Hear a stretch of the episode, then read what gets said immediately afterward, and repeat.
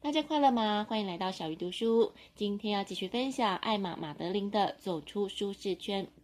大多数人都想要改变，但是因为我们对未知的无法掌握而觉得恐惧，因此作者提供了乐生方法。他在书中列出了三十天韧性培养挑战，让读者一天挑选一个尝试，训练自己如何应对不确定性。里面包括了随机跟五个陌生人打招呼。大胆地说出自己的想法，尝试不同风格的衣服等。除了可以运用作者的三十天挑战来让自己慢慢适应不确定性，你还可以定制属于自己的韧性培养清单。首先写下让你舒适的事情，然后让自己挑战去做相反的事，又或者是列出所有你害怕的事情，并且写下相反的情况是如何，接着设计具体的任务来克服恐惧。例如，你的舒适圈是服从他人、随波逐流，而你恐惧的事情是决策跟领导，因为你害怕犯错或是让人不满意。那么，你可以制定的任务内容就是从自己感兴趣的事情下手，练习表达自己的思想。又或者，你的舒适圈是待在幕后，不敢抛头露面，而你恐惧的是公开演讲。那么，你可以为自己设计的任务内容，可以是尝试在一小群人当中主动开始并引导谈话。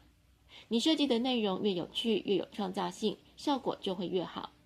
其实，仔细想一想，你会发现世界上只有两种情绪，一个是爱，一个就是恐惧。其他的情绪都是从这两者衍生出来的。因此，任何一种让人讨厌的负面情绪，其实都可以追溯到恐惧。比如要考试了，你会觉得焦虑，其实这是因为你恐惧失败，恐惧自己不够好。又或者我们因为分手而伤心，这可能是因为我们恐惧孤独，恐惧没有人可以跟我们一起分享快乐的时光。尤其现在社群媒体泛滥，广告商试图让人感到自己不够富有，不够苗条，政治家让人恐惧失去金钱，失去工作。更糟糕的是，我们变得越来越适应这样的模式。恐惧变成了常态。当然，恐惧不完全是不好的，它有时可以成为一种动力，帮助人发挥最好的水平。当你需要面对恐惧的时候，不要关注在惊慌跟焦虑等负面情绪，而是关注在这个过程之后的美好感受，把紧张转变为期待的兴奋感。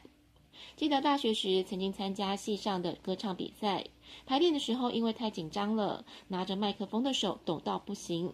下台之后觉得完蛋了。当时班上的同学鼓励我，不要想成这是一场比赛，而是像平常一样唱歌给他们听就好。说也奇怪，我马上从紧张转变为期待。后来正式上台的时候，反而可以很轻松的展现，还幸运的拿到第一名。如果你也希望像我当年一样，可以快速调整状态，作者也提供了一些方法。第一个是进入状态，这个技巧被专业运动员跟特种部队广泛的使用。你先注视前方一个略高于视线的点，接着注意这个点的特征，例如它的大小、形状或是颜色，然后一边专注这个点，一边将视线向两边扩展，观察视野当中有什么。最后用鼻子深吸气。再用嘴深呼气，想象你的呼吸像海水一样涌遍你的全身，向每个细胞输入氧气，带来生命活力。而第二个方法是呼吸技巧，例如海洋式呼吸，先用鼻子深吸气，再用嘴深呼气。